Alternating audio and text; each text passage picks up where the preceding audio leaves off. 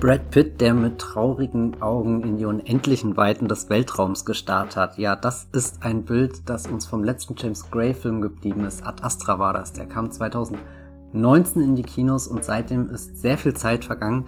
Drei Jahre so viel Zeit, dass James Gray für seinen neuen Film vermutlich einen, einen sehr starken Gegenentwurf sich ausgesucht hat, was so ein bisschen das Ausmaß der Geschichte angeht. Denn von einer Space Odyssey sind wir jetzt im New York der 80er Jahre angekommen und es ist gar nicht die ganze Großstadt, die in Armageddon Time Thema ist, sondern es ist ganz konkret eine Familie und in dieser einen Familie ein Junge, also von den unendlichen Weiten des Weltalls ganz tief hinein ins Herz einer Familie. In dieser Ausgabe des Wollmich-Casts geht es um Armageddon Time. Mein Name ist Matthias Hopf und ich bin hier wie immer verbunden mit der Jenny Ecke von thegeffer.de. Jenny, hast du, hast du die, die Sternroute gefunden zu, zu dem Planeten Erde in die Stadt New York? Äh, ja, natürlich, aber ich war natürlich enttäuscht, dass er nach Ad Astra nicht ein Sequel von Armageddon von Michael Bay gemacht hat, sondern dass das am Ende ein Familiendrama ist. Da saß ich in Cannes ne, und dachte, das geht ja gar nicht. Das war echt so absoluter Bummer. Jetzt müssen wir über so, so was semi-biografisches reden, denn äh, James Gray hat den Film sehr stark, wie auch viele andere seiner Filme, von seinem Leben inspirieren lassen. Aber bevor wir da näher einsteigen, sei wie immer eine obligatorische Spoilerwarnung ausgesprochen. Wenn ihr euch nicht im Detail mit dem Schaffen und dem Leben von James Gray auskennt, dann könnten die nachfolgenden Minuten sehr spoilerig werden. Wir werden verraten, ob es ein Armageddon in Armageddon Time gibt oder nicht. genau, kommt der Weltuntergang oder nicht? Ihr erfahrt es nach äh, dem, ich wollte gerade sagen, das ergibt keinen Sinn.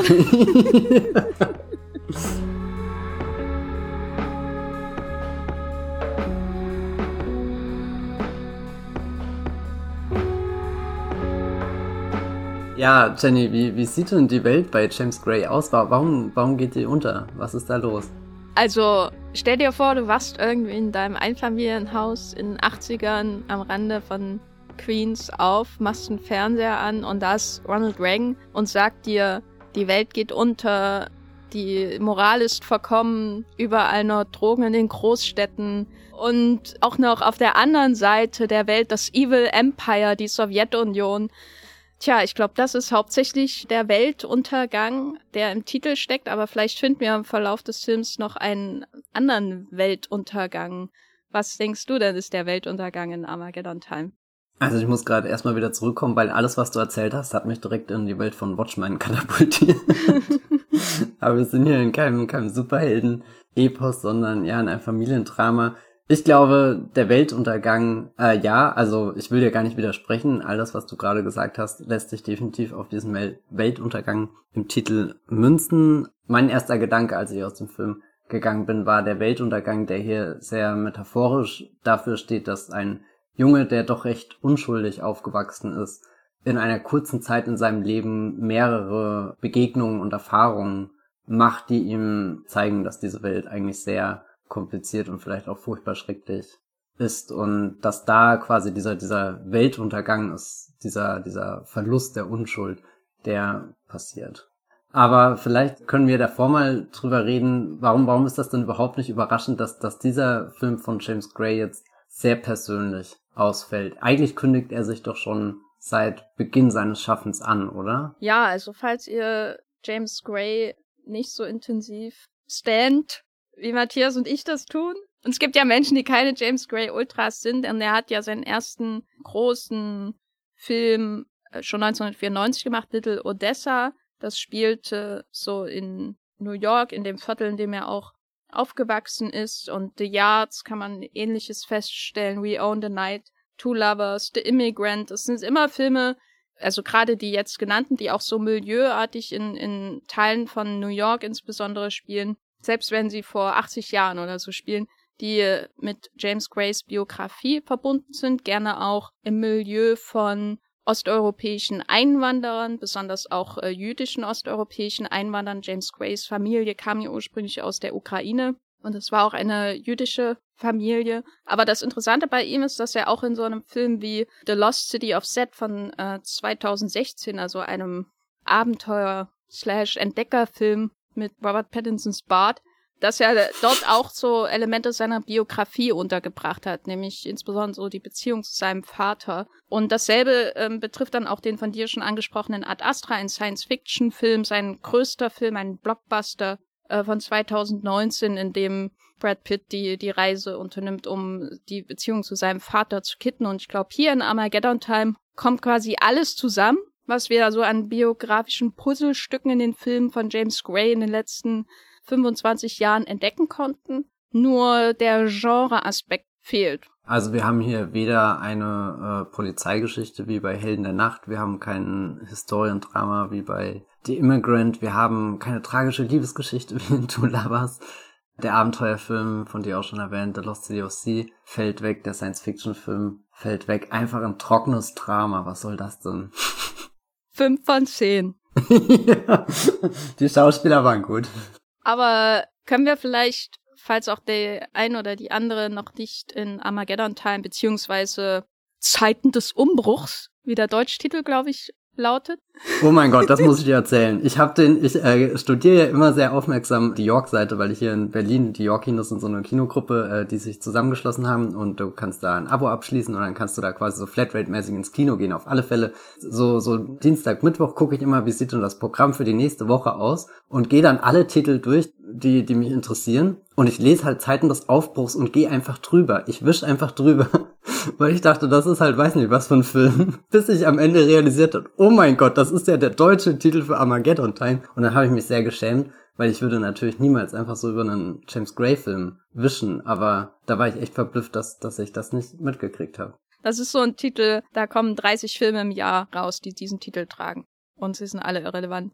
Und Armageddon Time kriegt den auch. Das ist wie tödliche Verbrechen oder so. Genau, aber was wir eigentlich sagen wollten oder was ich eigentlich sagen wollte ist, für alle, die Zeiten des Umbruchs noch nicht sehen konnten, wollen wir vielleicht mal kurz beschreiben, wie so die Familie, in der dieser Paul, der James Gray in diesem Film, das alter Ego, sozusagen äh, mhm. aufwächst, aussieht. Was ist das für eine Familie? Wie müssen wir uns das vorstellen? Wie sieht ihr Haus aus? das Wichtigste, die Architektur des Hauses. Aber vielleicht fangen wir erst an. New York, 80er Jahre, Stadtteil Queen.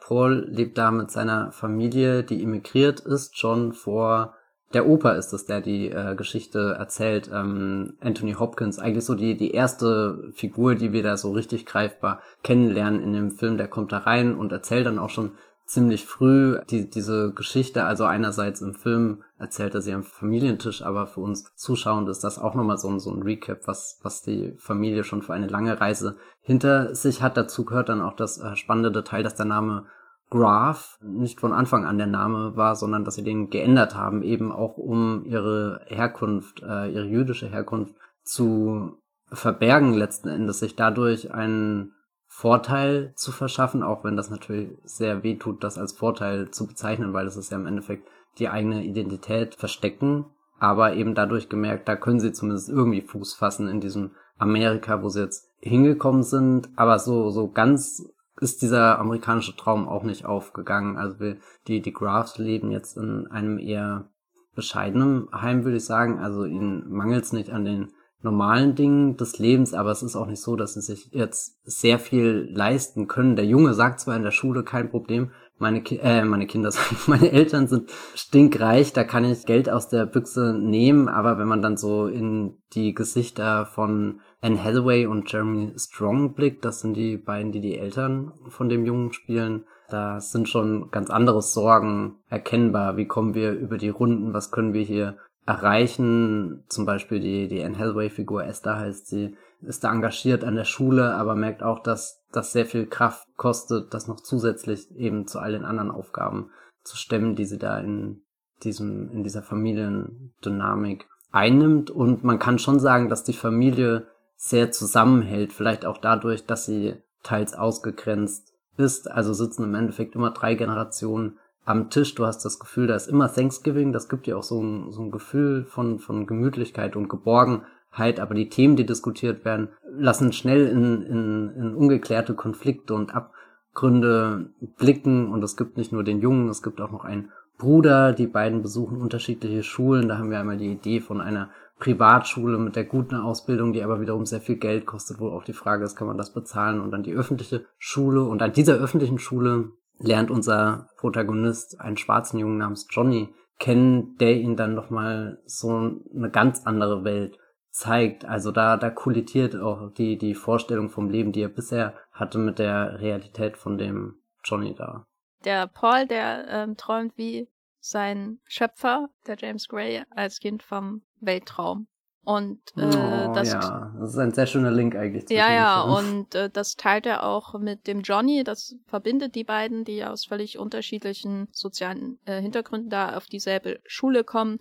Und das, was ich großartig an dem Film finde, ist immer noch die Auftaktsequenz. Jedes Mal, wenn ich die schaue. Also wir haben ja in diesem Podcast schon oft darüber gesprochen, wie Filme, wenn sie nicht gerade von Roland Emmerich gemacht wurden, in den ersten, oder Stephen Summers in den ersten zehn Minuten oder so schon ihre Essenz zeigen. Und äh, der Auftakt von Armageddon Time führt uns in diese Public School, diese öffentliche Schule, wo erstmal Namen aufgerufen werden und man sofort auch so spezifisch osteuropäische, Ashkenazi, jüdische Namen so raushört. Auch man weiß sofort, wo man ist und welche unterschiedlichen Menschen auf diese Schule gehen. Das wird ja auch wichtig, wenn wir dann später die, diese Private School sehen und wie dort die Kinder alle aussehen und wie blond die alle sind. Das ist alles sehr gut gecastet. Ähm, und dann sehen wir diese Schule und der Paul, der malt da, weil er immer malt und macht sich über den Lehrer lustig, den er in dieser Klasse zum ersten Mal hat. Und dann gibt's eben noch den Johnny, der diese Klasse wiederholen muss und den Lehrer schon kennt. Und dann kommt es zu so zwei Situationen. Erst sieht der Lehrer, dass Paul sich halt mit dieser Zeichnung über ihn lustig gemacht hat und weist ihn zurecht. Und dann passiert was mit Johnny, der sich auch über den Lehrer lustig macht. Und wir beobachten quasi, wie unterschiedlich der Lehrer auf diese beiden Schüler reagiert. Wie er mit Johnny redet und wie er mit Paul redet. Und wie abfällig er über Johnny spricht und wie er auch, äh, also das finde ich immer so krass in diesem Film eigentlich. Das ist das, was mich mit am härtesten trifft, neben der einen Szene im Bad, die auch äh, einfach vernichtend ist. Wie, wie die Sprache dieses Lehrers schon den einen Schüler herabsetzt und so eine gewisse Hofflos Hoffnungslosigkeit aufdrückt. Aus dir kann ja eh nie irgendwas werden. Während der weiße Schüler zwar auch äh, ähnliches anstellt, aber das ist dann immer so ein Mätzchen. Und äh, das wird in dieser ersten Sequenz gezeigt, die wirklich auch so inszeniert ist, so die Blickachsen und so, wie das sich aufschaukelt, wie der Wert auf die Worte gelegt wird, äh, wie die Reaction-Shots gestaltet werden. Ach, ich fand auch sehr schön, dass, dass sie diesen Mega-Lehrersatz eingebaut haben mit Ich hab auch äh, Augen irgendwie in meinem Hinterkopf, ich sehe dich. Und er will das so cool rüberbringen und eigentlich kommt dadurch nur sein Rassismus hindurch, weil er halt einen Fehler, der, der stattfindet, halt dem, dem schwarzen Jungen zuschiebt und nicht dem Weißen, der ihn eigentlich begangen hat. Oder was heißt Fehler, halt ein, ein Vergehen gegen die Unterrichtsregeln. Das, das fand ich ein sehr schönes Detail, weil das so ein Satz ist, den jeder Lehrer sagt, um sich überlegen zu fühlen. Und du, du schaust diesen Satz schon als Schüler. Also ich würde mir wünschen, dass manche Lehrer mal so über ihre Sätze nachdenken würden, die sie sagen, weil die lassen sie nie so groß erscheinen, wie sie, wie sie denken, dass sie es tun. Und das hat äh, James Gray sehr schön entlarvt. Da habe ich Genugtuung verspürt, als sich dann der Lehrer nicht nur als Arschloch, sondern auch als Rassist entpuppt. Hallo. Wobei ich es trotzdem clever finde, wie der Lehrer gestaltet wird, weil er kein einfacher komplett abstoßender Bösewicht ist, finde ich. Also es ist auch sein Rassismus wird eher so dargestellt, dass es sich halt in die Sprache und die Beurteilung, wer jetzt wessen schuldig ist, sozusagen so hineinschleicht. Und das finde ich viel perfider, als wenn äh, da jetzt jemand so äh, mit einem klaren Kostüm irgendwie rumrennen würde. Weil das, was da passiert mit dem Lehrer, das kann man sich hervorragend vorstellen, wie es an tausenden Schulen passiert. Und das ist ja auch das, was Armageddon Time unter anderem interessant macht, diese, dieser von dir in der Einleitung auch erwähnte extreme Fokus auf diese Familie und diese Erfahrung, die auf äh, James Grays Biografie auch zurückgeht. Und dann von da aus so zu schauen, inwiefern ist es vielleicht allgemeingültig für bestimmte Teile der amerikanischen Gesellschaft. Und diese Lehrerfigur ist da, glaube ich, einer der gelungensten Aspekte. Und der andere gelungene Aspekt ist für mich auf jeden Fall die Familie, weil wir haben ja zwei Pole, in denen, zwischen denen der Film in der ersten Hälfte insbesondere irgendwie so hin und her schwankt. Das ist einmal immer diese, dieses Schulerlebnis, die Eskalation in der Beziehung auch zu dem Lehrer, wie auch das, was die beiden Freunde machen, so harmlos es auch ist, irgendwie trotzdem immer mehr über die Stränge schlägt, bis hin zum Kiffen in, äh, im Klo, äh, während auf der anderen Seite, und dann natürlich dem Diebstahl, später im Film, den sie planen, und dann auf der anderen Seite die Beziehung zu der Familie und die Beobachtung der Familie und wie sich dort auch so gewisse Ressentiments herausstellen. Aber da sind wir schon sehr deep in dem Film. Sag, sag erst mal, was du vom Sportunterricht hältst. Da muss ich jedes Mal sehr lachen. weil, weil der Lehrer versucht ja diese Schüler da zu zügeln, in denen er ihnen sagt, naja, wenn ihr jetzt nicht gehorcht, dann gibt's keinen Sportunterricht. Und, und damit erpresst er ihn ja auch hier, den, den Paul Graff, der, der sitzt da drin und will erst nicht sagen, dass er die, die, die Zeichnung angefertigt hat, die sich über den Lehrer lustig macht und dann setzt er ihn ja unter Druck, naja, wenn sich jetzt nicht gleich einer meldet, äh, dann fällt der Sportunterricht für alle aus. Und dann siehst du halt, was die von Sportunterricht bekommen. Und es ist ehrlich gesagt das Trostloseste, was ich in meinem Leben je gesehen habe. Ja, das ist irgendwie so, wirf mal eine Kugel hoch und fang sie so, das Level, ne? Ja, und, und auch äh, so, so ganz viel gepfiffen und getriezt wieder, also wie als steht der Lehrer da vorne genauso wie an der Tafel, also ich konnte nicht das, das, den, den erquickenden Spaß. ja, das, da ist ja auch bezeichnend, finde ich, dann der Besuch im Guggenheim Museum, mhm, mh. wo sie einen Kandinsky beobachten und er wird erklärt, der Kandinsky im Guggenheim Museum. Äh, Clive Owen äh, ist diesmal nicht da, um alles zusammenzuschießen wie in The International, der andere große, die an, der andere große Film mit dem Guggenheim Museum. Tom Tikva und, und James Gray. Auteurs auf einer Augenhöhe. Und äh, dann hat man eben diese äh, Schülertraube um die Mitarbeiterin des Museums herum, die äh, das, das Bild erklärt, was äh, ich äh, äh, persönlich sehr schön finde überhaupt, dass es Lehrer machen, zusammen ins Museum zu gehen und Kunst zu erklären. Aber dann äh, äh, geht Paul eben rüber zum anderen Kandinsky und findet da in diesem Bild ganz eigenständig irgendwas, was ihn tief berührt, was vielleicht auch seine Sicht auf Kunst verändert und auf das Malen an sich.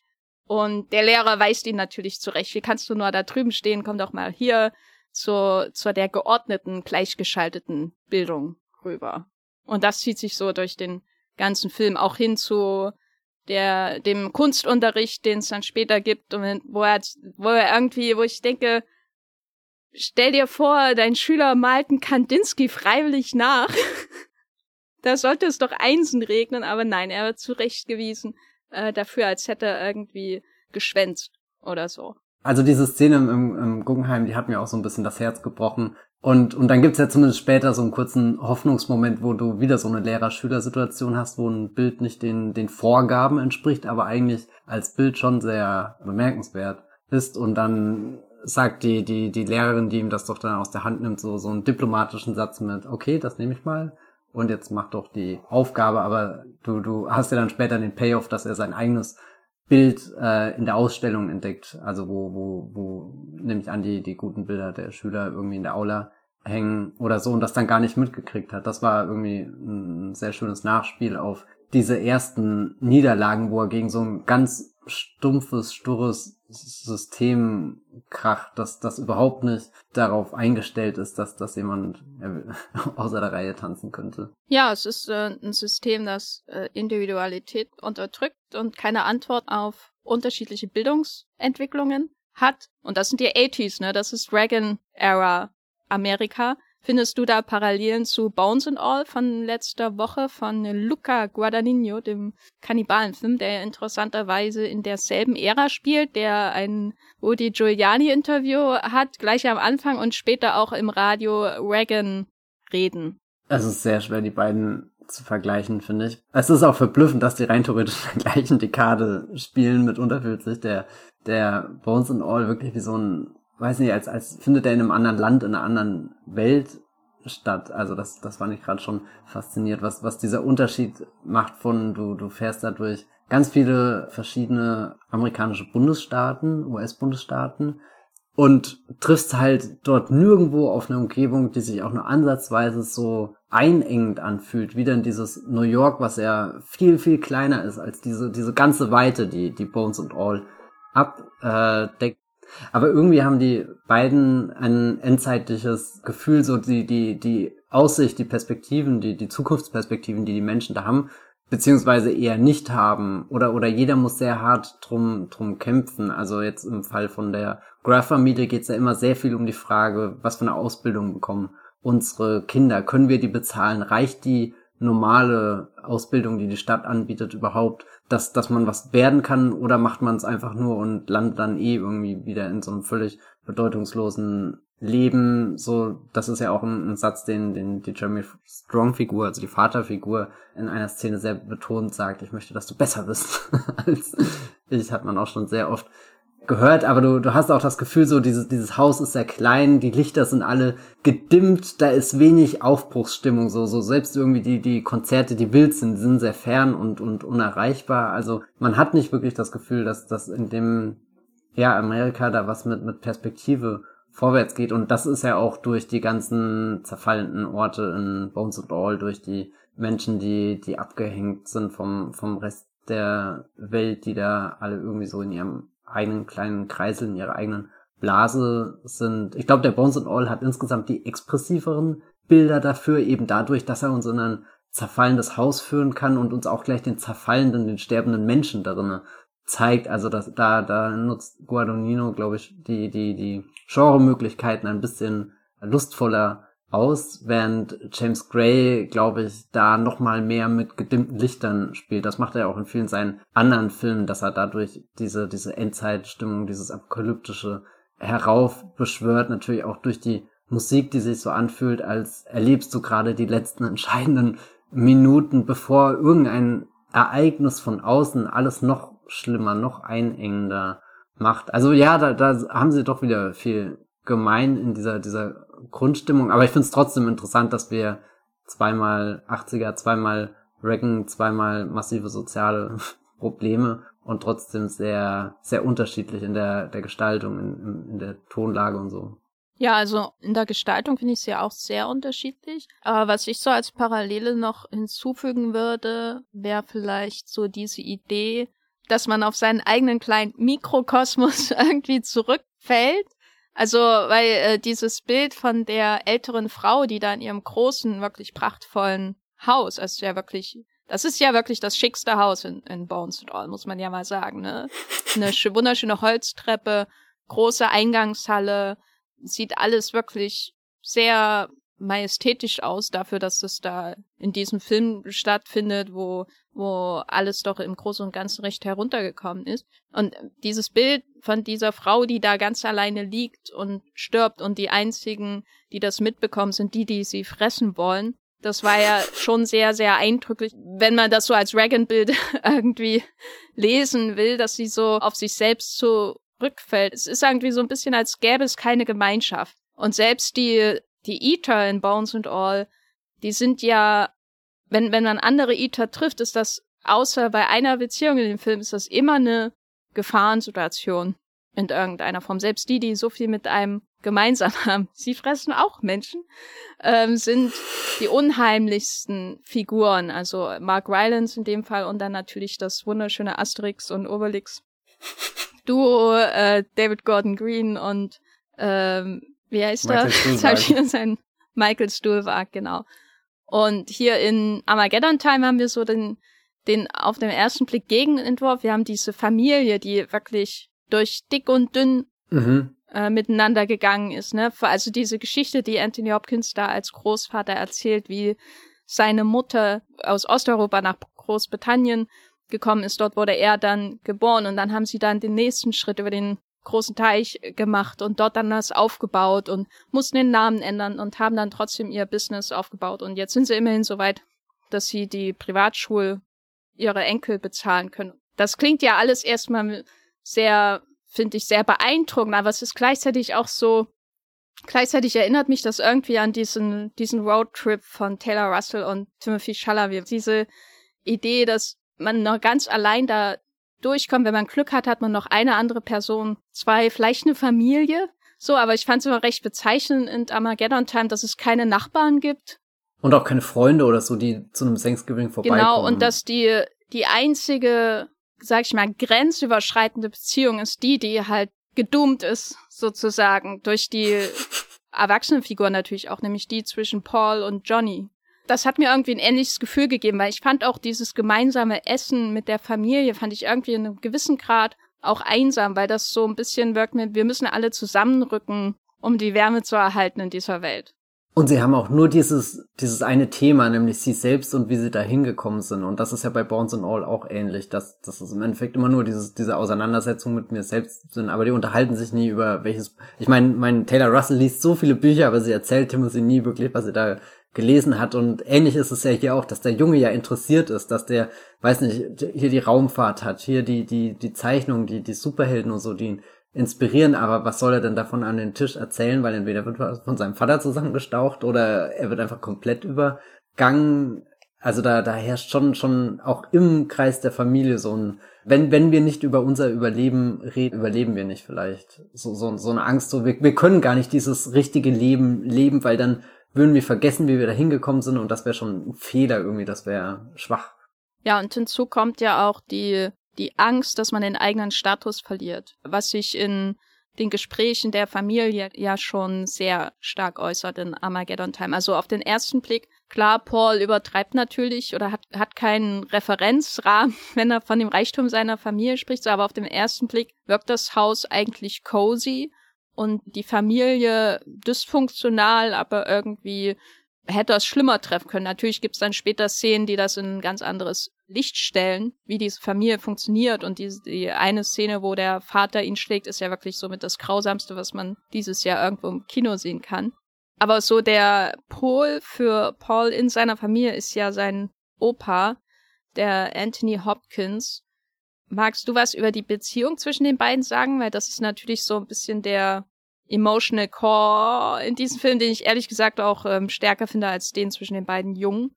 Ah, kann ich nachvollziehen. Ich glaube, der Opa kommt halt gleich rein. Also Anthony Hopkins ist seit 800 Jahren im Alter, um diesen Opa zu spielen. Und er spielt den, glaube ich, auch seit 800 Jahren. Ich weiß es nicht. Er hatte auf alle Fälle den ersten Auftritt und ich äh, habe schon lange nicht mehr erlebt, dass ich mich innerhalb von drei Sekunden so sehr in eine Filmfigur verliebt habe und, und das jetzt nicht so, so absolut bedingungslos, sie kommt einfach rein und du bist weggeblasen, sondern du, sie kommt rein und du kannst alles nachvollziehen, warum Paul zu diesem Mann aufschaut. Vielleicht sogar mehr oder definitiv mehr als zu seinem Vater, der prinzipiell die, die nahestehendere Person, der wäre aber in diesem Fall ja auch schon mal nicht zu Hause ist, als dann der Opa da reinkommt. Der ist ein bisschen verspielt, der ist auch ein bisschen entspannter, glaube ich, als dieses ganze Leben, was um Paul rum passiert. Wir haben ja kurz davor schon die, die Unterrichtsszene und da geht's ja erstmal nur um die Regeln, da geht's um die Bestrafung, da geht's um Ungerechtigkeit und, und ja, der, der, die Operfigur ist da von allem ausgenommen, aber auch nicht zu idealisiert von, die ist völlig unbeschwert da drin, sondern du kriegst auch gleich mit, okay, der ist natürlich auch alt, der wird da auch von Krankheit ähm, geplagt und es ist ungewiss, ob er das nächste Jahr auch noch Weihnachten mit feiern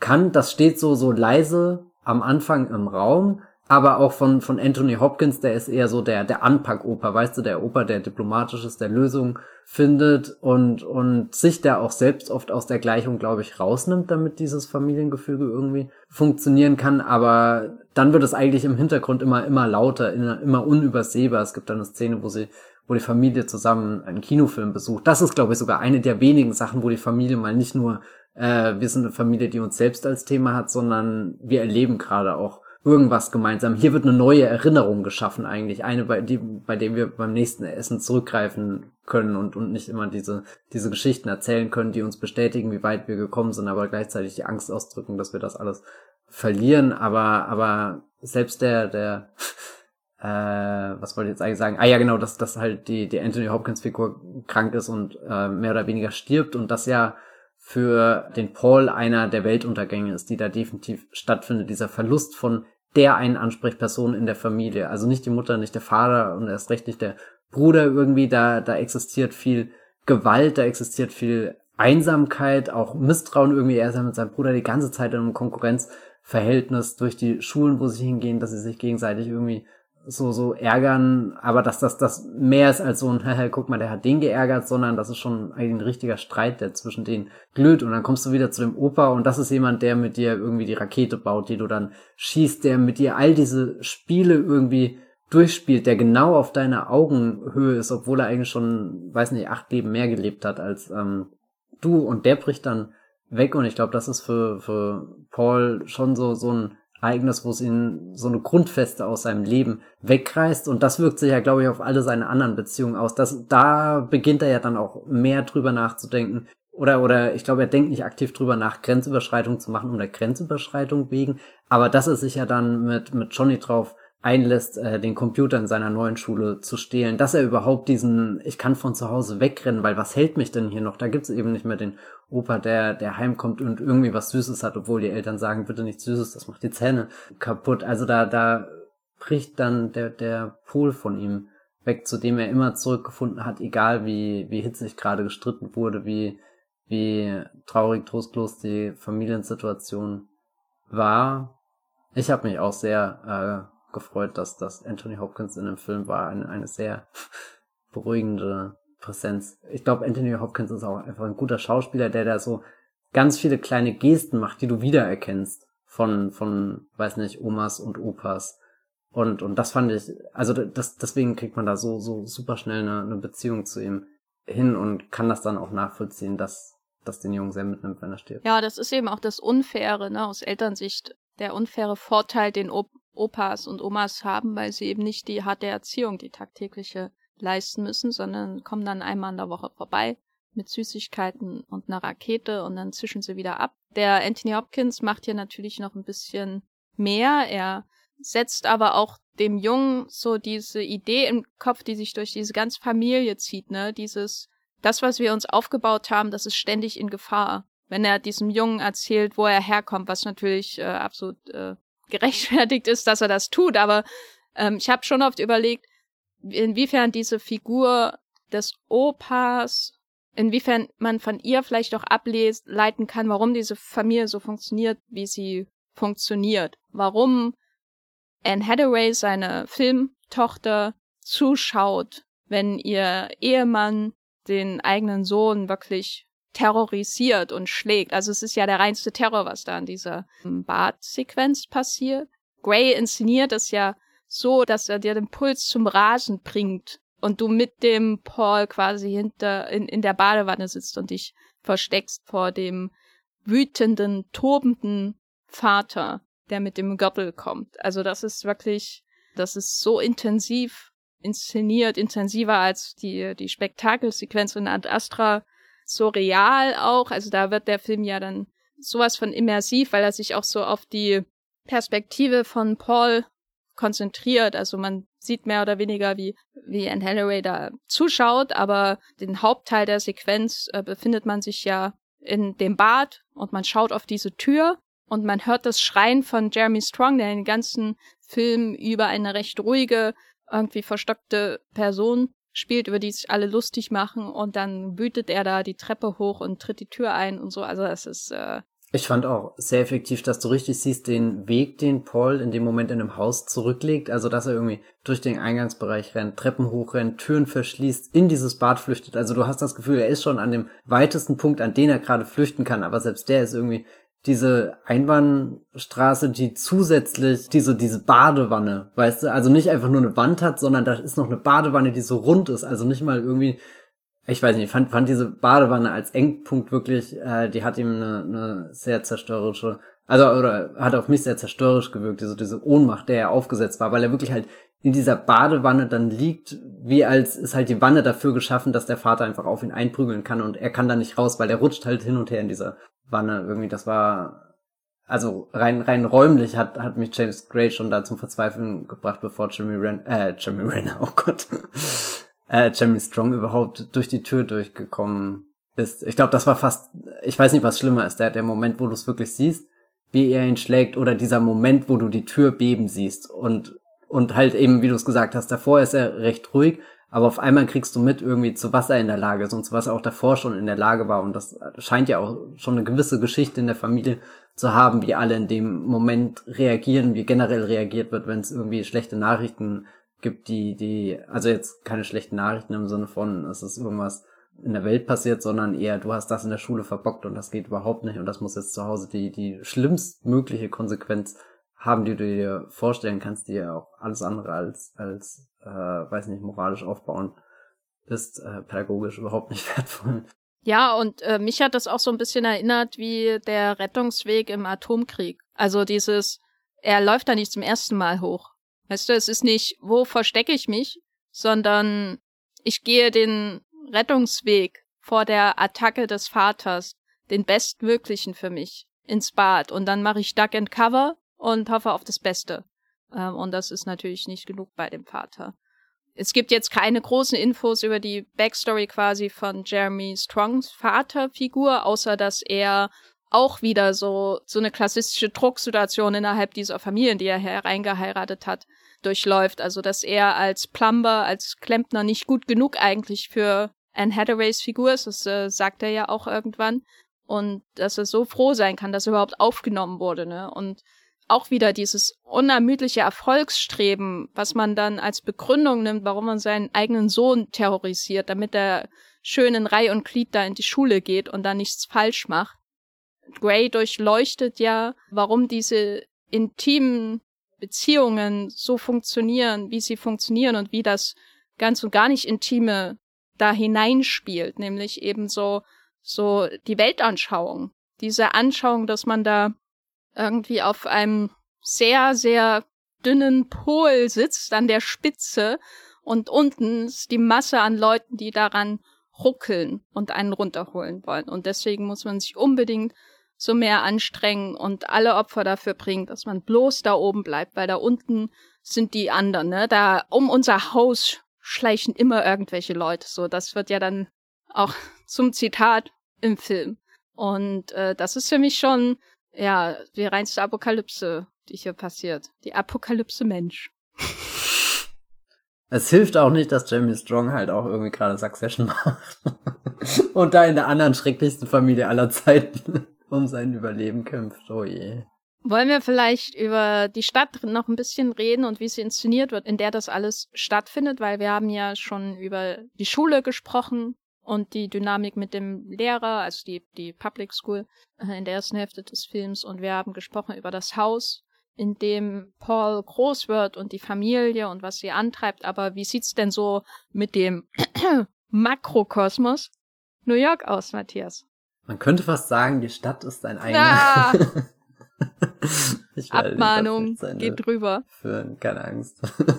Ich fand auf alle Fälle interessant, dass äh, New York nicht gleich New York in dem Film ist, sondern dass es da auch sehr große Distanzen gibt, die man zurücklegen kann, die mit U-Bahn gefahren werden, dass so ein Schulausflug ins Guggenheim Museum, das fühlte sich da schon wie eine größere Sache an, obwohl du ja rein, rein theoretisch sagen könntest, naja, sie sind immer noch in New York, aber nee, das ist schon ein großes Ding und es gibt ja dann den einen, einen, einen also der gleiche Tag, wo sie das Guggenheim Museum besuchen, dass Paul und Johnny da zusammen ausbüchsen. Also nicht nur bei der, bei der Ausstellung, dass sich Paul in einem eigenen Bild verliert, sondern dann auch in so einem eigenen Bild, in so einer eigenen Idee von was Leben, was Spaß, was Freizeit sein kann. Und da hat er eigentlich einen Tag, der auch sehr völlig verantwortungslos ist. Den Lehrerfiguren fällt das nicht auf, dass diese Kinder fehlen, die so zwei kleinen Kinder sind mitten in der großen äh, Stadt und gibt eigentlich tausend Gründe, warum man sich Sorgen machen könnte als Eltern Teil, aber man kriegt ja eh davon gar nichts mit und, und die Perspektive nimmt dann auch der Film ein, dass, dass, dass der malende Blick der Eltern, der sorgende Blick der Eltern, der sonst in sehr vielen Szenen zu erkennen ist, der existiert dann da erstmal gar nicht. Du hast so, so, so einen Moment der absoluten kindlichen Neugier, der, der Entdeckungs- Freude, wir können das machen, wir können das machen und lass uns noch dahin gehen und oh mein Gott, du magst diese Band, dann lass uns doch einfach die Platte da kaufen. Aber so nach und nach merkst du dann trotzdem, dass die beiden zwar vereint sind in den Möglichkeiten, die ihnen dieses New York auf einmal bietet. Also rein theoretisch sind sie schon ihr ganzes Leben da, aber zum ersten Mal haben sie das Gefühl, sie können das richtig genießen, die Möglichkeiten, die ihnen die Stadt bietet. Aber gleichzeitig merkst du auch dann, dass sie ungleich sind in dieser äh, Stadt. Und es gibt ja dann den sehr ungemütlichen Moment in der U-Bahn, wo sie fahren und der Johnny dann so von einem anderen schwarzen Jungen angeschaut wird und dann gibt's so so fast schon so so so ein frustriertes, äh, ich weiß gar nicht wie das genau, so so Anschuldigung fast schon mit lass dich doch nicht mit diesem weißen Jungen ein. Am Ende sind wir die die Schwarzen, die immer benachteiligt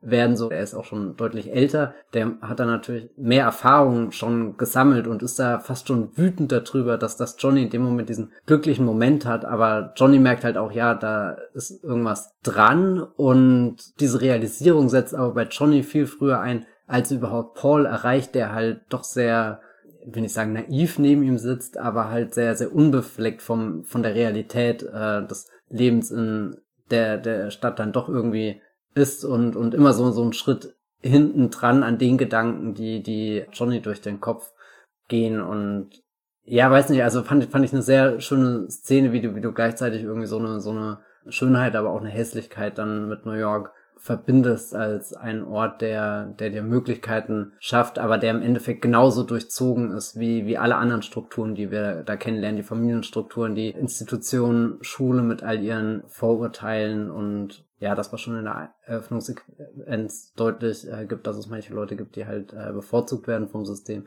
Leute, die werden benachteiligt, da es quasi New York der größere Resonanzkörper, der uns all das äh, widerspiegelt, was wir so im Kleinen erfahren. Und es ist ein bewölkter Ort, glaube ich, oder? Ja, das ist ein sehr unsentimentales New York. Ne? Es ist nicht besonders hübsch. Es ist groß und dreckig. Die U-Bahn sehen dort noch schlimmer aus als jetzt. Alles ist sehr ranzig. In, innerhalb der U-Bahn selbst, man kann gar nicht durch die Fenster schauen und so. Ich meine, da fühlt man sich in Berlin ja auch so ein bisschen daheim ähm, wenn man das sieht. New York war ja wirklich äh, ein Albtraum. Als wäre es dem Rest der Welt einfach egal, was da passiert. Also das merkt man, glaube ich, so in Teilen von New York auch in Armageddon Time und was ich da recht ähm, ausdrucksstark fand, war so die Art und Weise, wie sie sich auch in der U-Bahn bewegen und so, weil wenn wenn Paul äh, nach Manhattan fährt, dann ist das wie ah, ich fahre jetzt so das große Abenteuer dahin. Und dann renne ich durch die Straßen und dann fahre ich wieder in mein cozy Heim zurück mit äh, meinem Vorstadt-Feeling und so. Und äh, wenn Johnny durch Manhattan fährt, dann ist das ähm, auch nur die, die Straße halt, die er kennt. Also sehr, wie er auch so äh, einfach aussteigt, so random. Und so, das ist alles so, als würde er das tagtäglich machen. Und am Ende lebt er ja wirklich auf der Straße. Und das ist, bringt mich aber zur fundamentalen Frage, ist Johnny für dich eine Figur, eine Figur aus Fleisch und Blut, oder ist das was, was man eher als Projektion vielleicht von James Gray selbst auch betrachten kann? Weil das ist ja eine Figur, an der sich auch äh, viele Kritiken reiben, sage ich mal.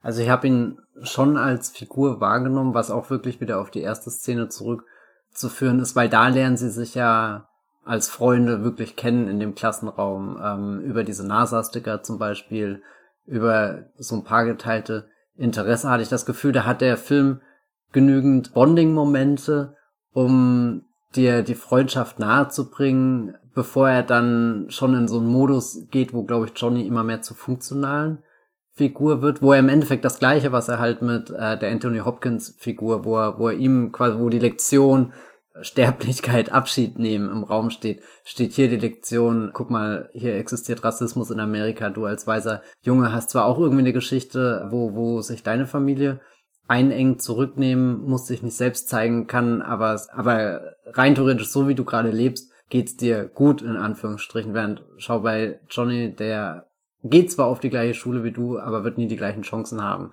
wie du, und ich glaube, das übernimmt in der zweiten Hälfte schon mehr die Dominanz, gerade auch, weil da diese einfachen Freundessituationen immer weniger werden. Ich habe das Gefühl, die Begegnungen mit Johnny finden halt nur in sehr bewusst so geschriebenen Szenen statt, dass halt so ein, so ein Case von Rassismus durchgespielt werden kann. Also wie der Diebstahl am Ende läuft, dass er halt als schwarzer Junge in den Laden reingeht und der Ladenbesitzer, dem er echt den Computer verkaufen will, ruft halt sofort die Polizei, dass Paul auf die neue, bessere Schule kommt und dort von, von seinen, weiß nicht, äh, reichen Schnösel-Kollegen sehr streng gemustert wird, wenn er wirklich durch den Zaun mit, mit äh, Johnny redet und dann auch gar nicht weiß, wie er sich verhalten kann, ob das jetzt überhaupt noch sein Freund ist oder ob dieser Zaun eigentlich so dick ist, dass man da nicht mehr wirklich eine Hand äh, durchreichen kann oder irgendwas. Und dann auch dieser Subplot, der einsetzt mit äh, Johnny ist, ähm, hat da kein, kein Zuhause,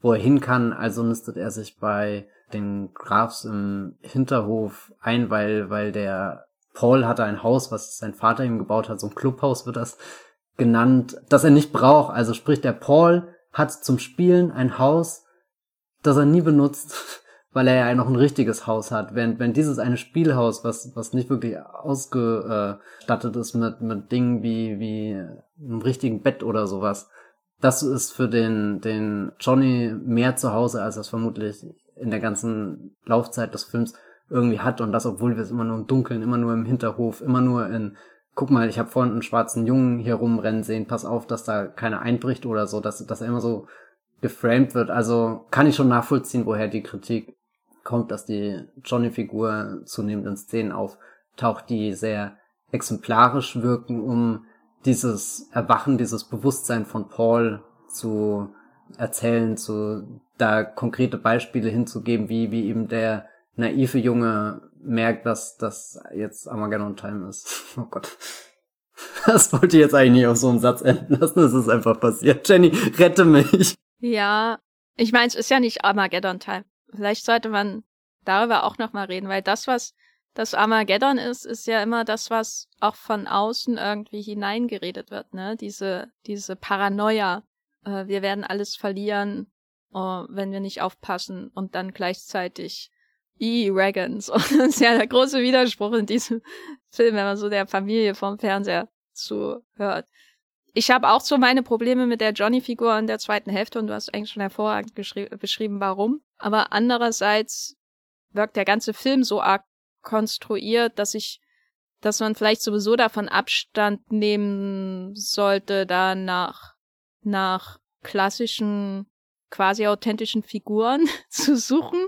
Also ich habe das Gefühl, dass alle Figuren in diesem Film dazu da sind, damit Paul was lernt, aber auch die Figur von Paul selbst ist so ein Mittel zum Zweck. Und das ist nicht mal negativ gemeint. Also es ist, finde ich, kein klassisch erzählter Film mit einer Hauptfigur, die dann irgendwie eine ganz äh, klare Story durchläuft und äh, am Ende hat sie sich weiterentwickelt, auch wenn der Film eigentlich so diese Elemente so hä häkchenmäßig durchaus hat. So, man findet so diese Elemente, aber ich finde, so wie er erzählt ist, habe ich ständig das Gefühl, dass, dass es eher ein Prozess ist, wo jemand selbst damit versucht, äh, anhand der Figuren zu einem Schluss zu kommen. Es ist jetzt schwer zu erklären, aber ich habe, es ist für mich kein klassischer, es ist für mich nicht Belfast, möchte ich da sagen. Ähm, kein Pod Ganzen Podcast nur wegen diesem Satz. kein Podcast ohne Belfast, das von meiner Seite. Belfast ist für mich so ein klassisches Regisseur, nimmt autobiografisches Motiv. Leider nicht Hercule Poirot, sondern eben äh, ne, Belfast. Äh, und äh, Moment, Herr Poirot ist kein echter Mensch, der nicht früher äh, der Vater von Kenneth Brenner war. Das, das müssen wir kurz richtig stellen. Und äh, er nimmt seine Eltern und er nimmt so ein bisschen die Politik als Hintergrund, ne, in, in den Nordirland-Konflikt und dann natürlich noch so die, die Popkultur, die ganz wichtig ist ähm, für den kleinen Kenneth. Und ach, ich bin so, so wie es zu ihm sei, gar nicht verdient, der, der gute Torregisseur der Film fühlt sich an wie, das wird alles in eine Geschichte gegossen und alle Figuren haben irgendwie ihren Arc und weißt du, das, das geht runter wie Öl. Bei mir hat sich eher angefühlt, als geht's runter wie Benzin und ich werd, äh, jemand hat ein Feuerzeug in der Hand. Man wird da durchgetragen durch diesen Film und muss sich nicht darüber im Klaren sein, wer hier eigentlich welche Geschichte erzählt. Und bei, bei Armageddon Time ist es für mich viel, viel komplizierter, so einfach so diese Geschichte hinzunehmen, die da passiert die dir erzählt wird, weil ich wirklich sehr oft in diesem Film das Gefühl habe, dass die, die Konstruktion dieses Films dazu da ist, dass jemand selbst einen Erkenntnisprozess durchläuft. Jemand nämlich, äh, ich nenne ihn J. Gray äh, oder James äh, G. Mhm.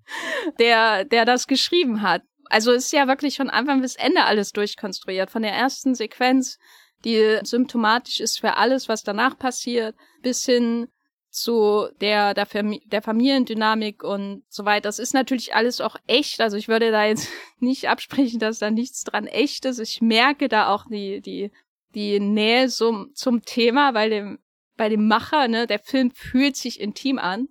Und das äh, gehört ja auch zu seinen Stärken. Es wirkt alles so durchlebt irgendwie, obwohl es ähm, konstruiert ist. Aber gleichzeitig ist es alles, wie du ja auch im Grunde schon beschrieben hast, gerade dann in der zweiten Hälfte, aber für mich auch am Anfang, alles auch so ein Lernprozess, dieser Film. Und Paul gehört dazu, Paul als Spiegel, in dem man sich wiederfindet und für mich weniger als Figur äh, am effektivsten, denn als Spiegel. Und da würde ich auch Johnny dann einordnen. Johnny, der natürlich als Figur auch etwas reduziert wird, weil wir so stark die Perspektive von Paul einnehmen, natürlich in dem Film. Bis hin zu der Badsequenz, wo wir den Sturm, der vor der Tür sich zusammenbraut, wo wir den nicht sehen müssen. Wir sehen nur Pauls Reaktion darauf. Und bis auf eine Szene eigentlich im ganzen Film, nämlich die kurze, wo man sieht, wie, wie Johnny zu seiner Großmutter geht, hat man ja im Großen und Ganzen nur Pauls Perspektive auf Johnny und Treffen von ihnen und so und sieht nicht wirklich, was Johnny außerhalb macht. Ähm, und das würde mich nämlich auch zu dem Punkt bringen, wie viel in dem Film eigentlich Fantasie ist und wie viel echt. Weil es gibt ja schon überraschende Fantasieeinschübe in dem Film. Auch im Guggenheim-Museum zum Beispiel. Und das bringt mich nämlich auch zum Ende, zu der Frage, ob es in dem Film, wenn wir schon über Konstruktionen reden, und da kommt dann auch der, der El Elefant oder so im Raum zur Sprache. Oh, jetzt bin ich gespannt. der Elle, Elle Trump, äh, könnte man fast sagen. ob hier am Ende auch so eine Fantasieabreibung stattfindet sollen wir überhaupt denken, das ist alles so passiert? Weißt du, oder ist das nicht vielmehr eine Fantasie, die hier gespielt wird? Ein Regisseur kann ja alles tun, was er will und am Ende kann er entscheiden, dass sein alter Ego im Film die richtige Entscheidung trifft und weggeht von der Privatschule, in der die Trumps als große Spender agieren und Reden halten und Fred Trump und Fred Trumps Tochter, gespielt von Jessica Chastain, der Donald wird uns glücklicherweise erspart ich meine, der, der letzte Moment, wo der Junge weggeht, ist ja schon ein, ein Moment, den, den ich gebraucht habe. Am Ende von dem Film, weil ich glaube, sonst würde ich jetzt noch da sitzen und vor mich hin weinen, weil ich so runtergezogen bin von all den Dingen, die da passieren. Und äh, ich fand gerade auch nochmal spannend, was du vorhin auf, ausgeführt hast, dass obwohl die zweite Hälfte, dass da das Konstruierte noch deutlicher wird, ist die zweite auch die, in die ich emotional mehr involviert war. Finde find ich eine ganz spannende Beobachtung rein bei mir beim Schauen, dass ich am Anfang erstmal alles interessant fand, was passiert und halt okay, was was passiert da so, wer sind die Figuren, wie hängen die äh, zusammen, was sind da für Konflikte, die vorgestellt werden? Und dass die zweite Hälfte dann die war, wo ich irgendwie gemerkt habe, okay, das ist halt schon dieser super intime James Gray, der der sowas wie Two Lovers gemacht hat, der ist für mich dann dadurch gekommen. Aber ja, ähm, denkt er sich da eine Fantasie aus? Ich würde sagen, er schafft sich auf alle Fälle den Raum, um darüber nachzudenken. Also dieses, dieses es ist vielleicht, es ist kein, kein, kein Biopic. Ich glaube, so, so brandet sich der Film auch nicht. Ich glaube, das ist auch für Leute, die ihn jetzt völlig ohne Kontext schauen, also die nicht über den, den Regisseur, sein Schaffen und sein Leben und so Bescheid wissen. Ich glaube, für die fühlt er sich auch nicht als Biopic an, sondern einfach als eine Geschichte aus der Zeit, da steht dann vielleicht eher die Frage im Raum, okay, aber warum erzählt man das jetzt? Ergibt, glaube ich, schon, schon mehr, mehr Sinn, wenn man ungefähr die, die Ahnung hat, dass sich da ein, ein Filmemacher mit seinem eigenen Leben auseinandersetzt und ich mag es eher, dass der Film in so einem Zwischenraum ist. Ich glaube, wo James Gray sagen kann, ein, ein Trump-Senior tritt gerade auf aber im Endeffekt ist meine Hauptfigur überhaupt nicht dran interessiert, weil die ist abgelenkt, da sind nämlich kleine Kinder und schießen irgendwie Papierkügelchen durch die Gegend. Das ist ja gerade für, für Paul in dieser Szene, wo, wo dann auch Jessica Chastain die, die inspirierende Rede ähm, hält. Das beschäftigt Paul in dem Fall ja deutlich mehr als die Möglichkeiten, die ihm diese, diese Schule aufzeigt. Und ich glaube, er braucht da gar nicht die Ausformulierung, dass, dass er diesen Figuren exakt zuhört und dann ihre Lügen durchschaut, um zu gehen, sondern der hat einfach so ein, so ein Grundgespür dafür, dass dieser Ort, an dem er ist, der fühlt sich nicht gut an. Also das, was er vermutlich auch schon davor bei der Schule hatte, nur mal 100 und deswegen will ich nicht sagen, er geht, weil, weil er, keine Ahnung, die Trumps oder so als was Böses erkennt, sondern eher, weil er so eine Intuition hat. Du hast als Kind eine Intuition und verlässt Orte, obwohl du nicht beschreiben kannst, warum oder so. Und ich glaube, da, da ist Armageddon Time in vielen Fällen so eine Ausformulierung von, von Dingen, die du meinetwegen erlebt hast und weißt, okay, ich habe das so oder so gehandelt und hattest aber keine Ahnung, warum das genau, warum, warum hat das das mit dir gemacht, warum hattest du darauf diese emotionale Reaktion und da fühlt sich der Film so an, wie als hast du jetzt, weiß nicht, durch Zeit, die vergangen ist, durch das Alter, durch deine Erfahrung, als hast du da jetzt ein, ein Vokabular irgendwie dir erlernt, um, um das genauer irgendwie zu skizzieren und, und den Film jetzt als, als Möglichkeit verstehst als so eine Simulation musst aufpassen, dass Anthony Hopkins nicht aus der Westworld-Rolle hier rein hüpft. Und, und, also er hat da, da seinen Film, um eben nochmal diese Dinge durchzuspielen und ehrlich gesagt gönne ich ihm, dass, dass er am Ende sagt, ich nehme jetzt mein alter Ego in diesem Film und lass das aufstehen. Weil ich habe ehrlich gesagt kein, ich habe nicht die ultimative Biografie von James Gray gelesen und weiß nicht, wie er sich in so und so Situationen verhalten hat, aber ich finde es eigentlich sehr sympathisch, dass er sagt, das ist, das ist ein Film natürlich, den, den teile ich mit der Welt. Der wird auch ab irgendeinem Punkt nehmen den andere Menschen für sich ein, weil die gucken den ja auch im Kino, verbinden damit Dinge und, und da wird der Film größer, da verwandelt er sich, da verändert er sich. Aber für mich ist das auch so ein, so ein, so ein Moment damit abzuschließen und mir vielleicht auch eine Szene zu schreiben, zu der ich selbst die den Mut gehabt hätte in dem Moment äh, oder so. Also mag ich wiederum, mache ich gerade meine eigene Fantasie ein bisschen aus diesem vielleicht fantasievollen Film von James Gray. Wie siehst du das denn? Na, beim ersten Mal fand, fand ich das irgendwie daneben. Echt? ja. War, war das dein erster Impuls? Mein erster Impuls war, na, herzlichen Glückwunsch. Klopfst, äh, äh klopfst du dir jetzt selber auf die Schulter oder was? So, also, das war ein Kann damals, da ist man ja zu schnellen Reaktionen irgendwie gedrängt. Es ist, ne? es ist ja, er hat ja aber davor doch schon eine lange Lernstrecke hinter sich. Ja, aber er hat auch den ganzen Moment, wo er bei der Polizei einknickt, weißt du, kurz davor.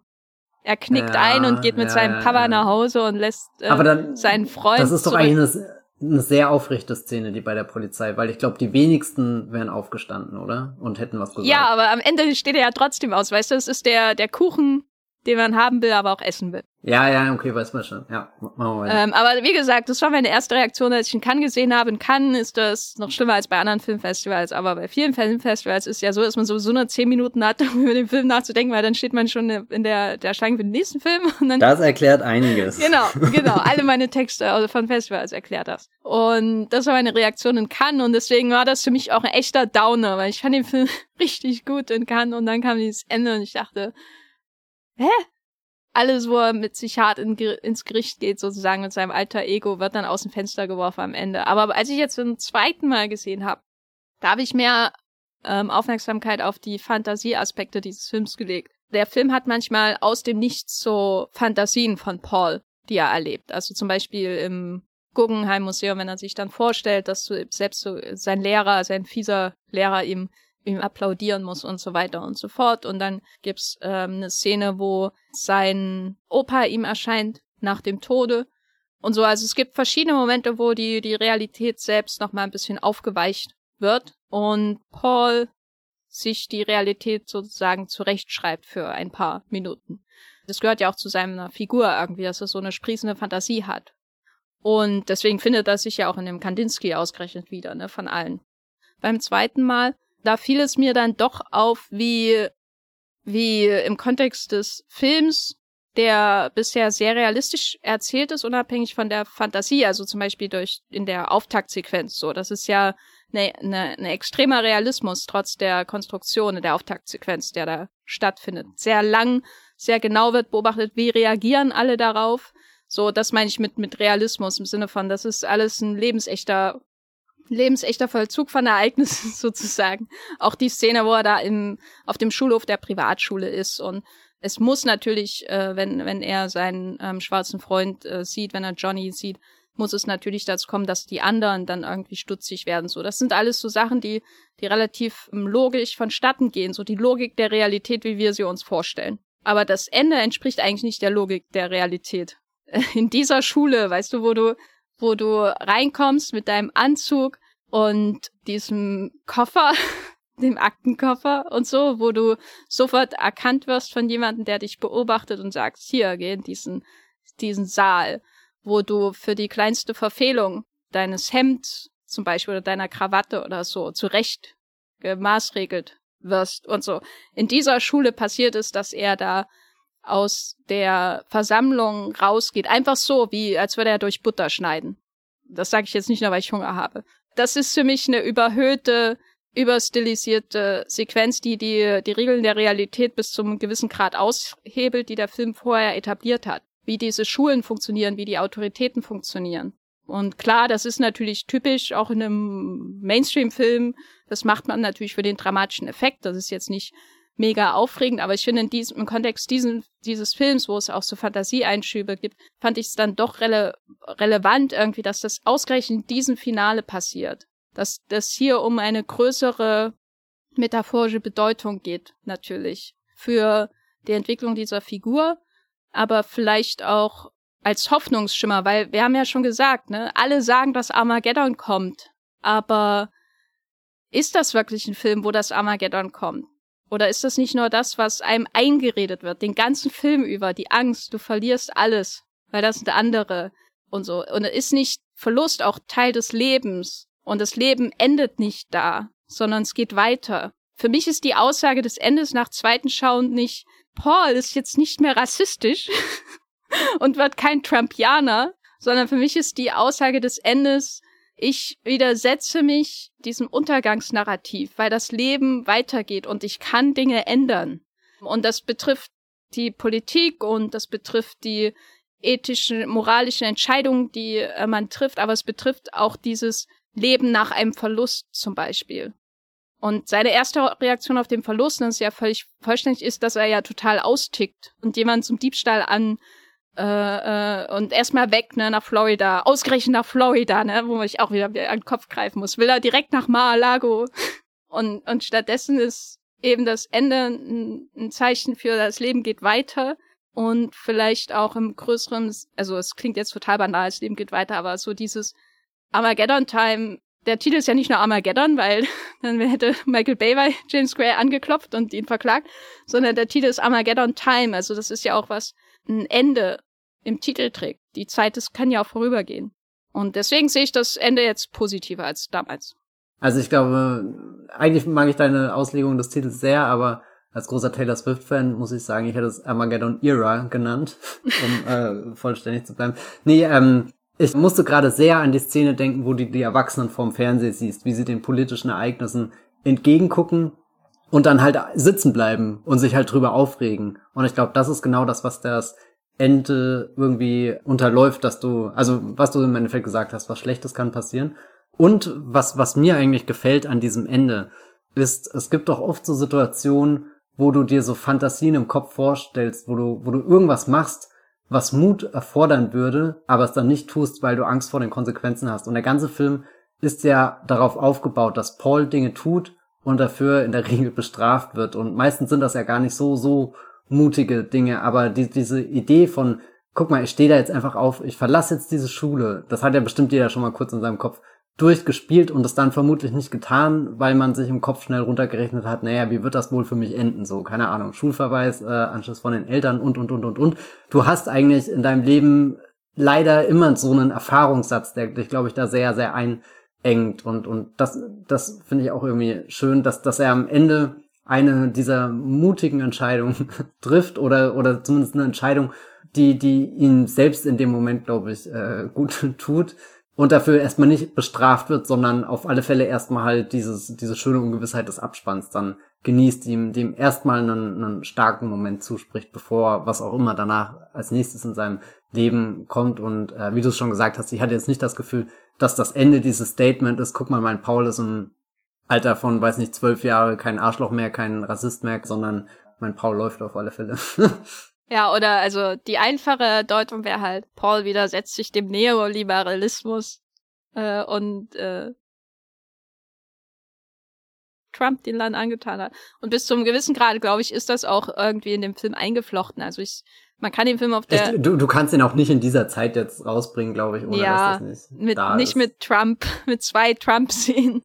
wir haben jetzt viel über so die, die psychologische Entwicklung und so ähm, der Figuren gesprochen, die Beziehung, aber auf einer Makroebene äh, kann man äh, natürlich auch eine gerade Linie zwischen dem äh, zwischen der Reagan-Ideologie, die ja selbst auch nicht aus dem Nichts kam, sondern auch gewachsen ist, äh, auch mit Hilfe von Evangelikalen und so weiter, und den Reaganomics und so als der der dem Wirtschaftsliberalismus der der 80er bis hin zu der Ideologie von Trump ziehen, so diese Auswuchs des amerikanischen Republikanismus, den wir ja immer noch nicht losgeworden sind. Und äh, deswegen ist es wahrscheinlich auch äh, Grace politischster Film, aber das ist ja eine nichtssagende Aussage, wenn man einen Film hat, in dem Fred Trump vorkommt und Marianne Trump. Ich mag irgendwie die Idee, äh, oder ich weiß nicht, ich denke darüber nach, äh, Tony Gilroy hat das neulich über Endor, diese Star Wars-Serie gesagt, dass die Serie für ihn die Education of Cassian Endor ist. Und das hört sich eigentlich auf den ersten Blick immer so, oh, Education, irgendwie so uncool an, aber es ist tatsächlich das Wort, über das ich gerade am meisten mitdenke, weil diese Endor-Serie auch irgendwie sehr schön so eine, jetzt schon wieder so ein uncooles Wort, Lernkurve nachvollzieht oder so, also wo er verschiedene Dinge kennenlernt, die ihn am Ende zu einem Rebellen machen, der halt äh, überzeugt äh, gegen ein größeres unterdrückendes äh, System in den Kampf zieht. Und irgendwie habe ich Armageddon Time auch unter diesem Blickwinkel gesehen, dass es halt die, die Education of äh, James Gray ist und dass er sich dessen sehr bewusst ist, dass er mit dem Film auch irgendwie so eine Arbeit geleistet hat. Auch schon wieder so ein uncooles Wort. Ich weiß gar nicht, warum mir jetzt so uncoole Wörter einfallen, um eigentlich was auszudrücken, was ich sehr bemerkenswert finde. Ich, mag, ich mag, dass das so Teil von diesem Prozess in diesem Film wirst, diesen, diesen Lernprozess, was, was erfahren und ich glaube, da, da ist Armageddon Time auch motiviert, dass der Film so diese dieses Verständnis für Dinge, dass du diesen Schritt zurücktrittst und von außen wieder äh, draufschaust und dann nachvollziehen kannst, warum du was getan hast, warum jemand anderes was getan hat, warum außenrum sehr viele Menschen das so tun, warum Systeme so funktionieren. Weiß nicht, mag, mag ich irgendwie, dass das fast wie so ein Appell auch wirkt am Ende von dem Film. Ich fühle mich inspiriert. Oh je. ich habe schon gesagt, Endor hat mich total radikalisiert. Ich habe auch neulich nochmal die Hunger Games Filme geschaut. also wenn ich morgen mit einer Fackel irgendwo stehe und was runterbringe, dann weißt du auf welche drei Filme du das zurückführen kannst. Äh, ich kann mir auf jeden Fall sehr gut vorstellen, wie dieser eine Dude in Ender, der immer bei seiner Mutter wohnt, wie dieses Gespräch in der Welt von Armageddon Time stattfindet. oh mein Gott, ja, Cyril Khan in Armageddon Time. also das ist, ich werde, also ich will es jetzt nicht zu weit treiben, aber ich finde, es ist kein Zufall, dass diese beiden Kunstobjekte ähm, ausgerechnet dieser Zeit post-Trump auch erschienen mhm. sind. Ja, mein Fazit zu Armageddon Time ist, es ist nicht mein liebster James Gray Film, aber es ist, glaube ich, der James Gray Film, mit dem ich am meisten Probleme habe. Und das ist ähm, positiv gemeint. Also das ist so ein Film, wo ich auch beim zweiten Mal schauen dann äh, rauskam in die Kälte, die soziale Kälte von Neukölln und sofort dachte, eigentlich muss ich ihn nochmal schauen, weil er nicht so rund ist und nicht so offensichtlich schön, wie so der eine oder andere äh, James Gray-Films, auch nicht so wahnsinnig mitreißend wie, wie der ein oder andere Genre-Film äh, von James Gray. Aber es ist wahrscheinlich der James Graygste Film. Das ist Fifty Shades of Grey, was wir hier haben. Und ähm, deswegen würde ich ihn sowieso empfehlen. Und ich glaube, deswegen wird er wahrscheinlich der, wo ich am häufigsten zurückkehren werde. Ähm, und das ist ja schon ein Lob für sich, Matthias. Was ist dein Fazit zu Armageddon Time? Wollte gerade sagen, nach, nach dieser Filmografie, auf die ich gerade schaue, sagst du, das ist der Film, wo du am häufigsten zurückkehrst und beeindruckt, ja. Ja, die anderen gucke ich nicht so oft. Ja. Was ist dein Fazit? Was ist besser, Armageddon oder Armageddon Time? Uh, das ist jetzt eine unfaire Frage. Da könnte ich je zwischen zwei Großmeistern entscheiden. Aber ich meine, es sind beides Filme, glaube ich, die gucke ich eine große Laufzeit und am Ende kicken sie richtig rein und ich lieg weinend am Boden. Also haben überraschend viele Parallelen in diesem Punkt. Ähm, ich fand den aber auch richtig stark. Ich muss sagen, ich habe mir davor so einen Schutzschirm aufgebaut, weil ich wusste, wenn ich von Ad Astra komme, könnte das gefährlich werden. Und das hat gut getan, glaube ich, dass ich mich lange von Armageddon Time wirklich so abgeschottet habe. Ich weiß nicht, ob das nachvollziehbar ist, aber es gibt so so Filme, die nehme ich komplett mit, wenn sie kommen. Weiß nicht, da erlebe ich alles, was passiert, bis der Film im Kino kommt. Und Armageddon Time war tatsächlich einer, den, den ich irgendwie so von mich abgeschottet habe, einfach nicht um diese, diese Erwartungshaltung, dann kommt der nächste ab Astra, zu haben und also er ist auch für mich nicht so so ein Film geworden, der glaube ich so tief, mit dem ich eins werden konnte.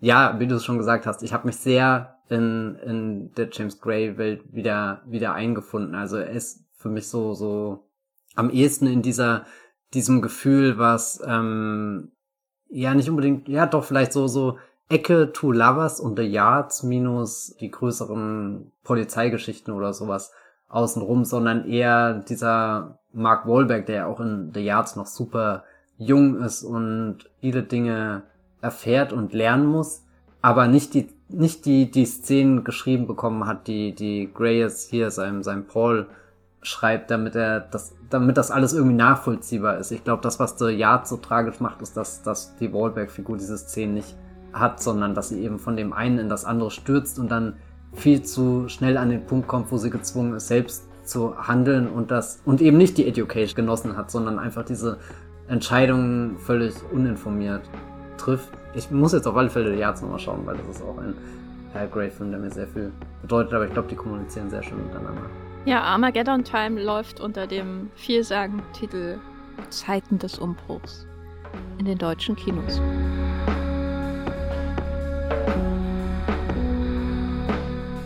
Matthias, äh, wo bist du im Internet zu finden, wenn du online Raketen bestellst und die auf einer Wiese in der Hasenheide abschießt?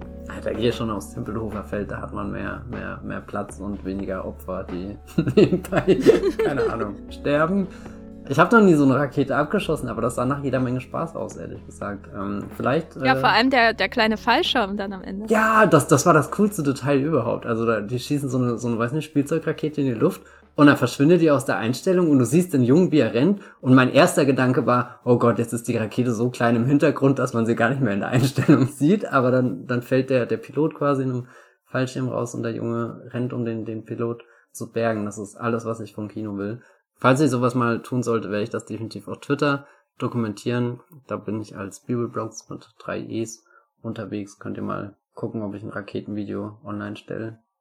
Wobei, das würde ich vielleicht eher auf Instagram machen. Egal, ihr könnt äh, noch Texte von mir lesen auf das Filmfilter.de, das ist mein persönlicher Blog, oder ihr lest Texte von mir auf movieplot.de, das ist das, wo ich arbeite. Das, wo ich arbeite.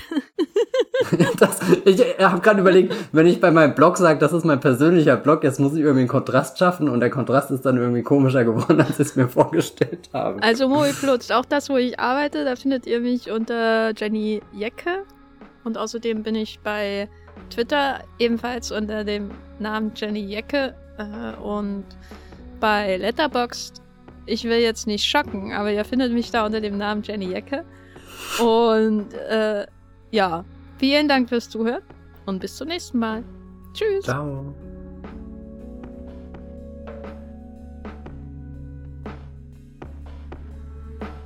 Der Wollmilchcast wird produziert von Jenny Jecke und Matthias Hopf.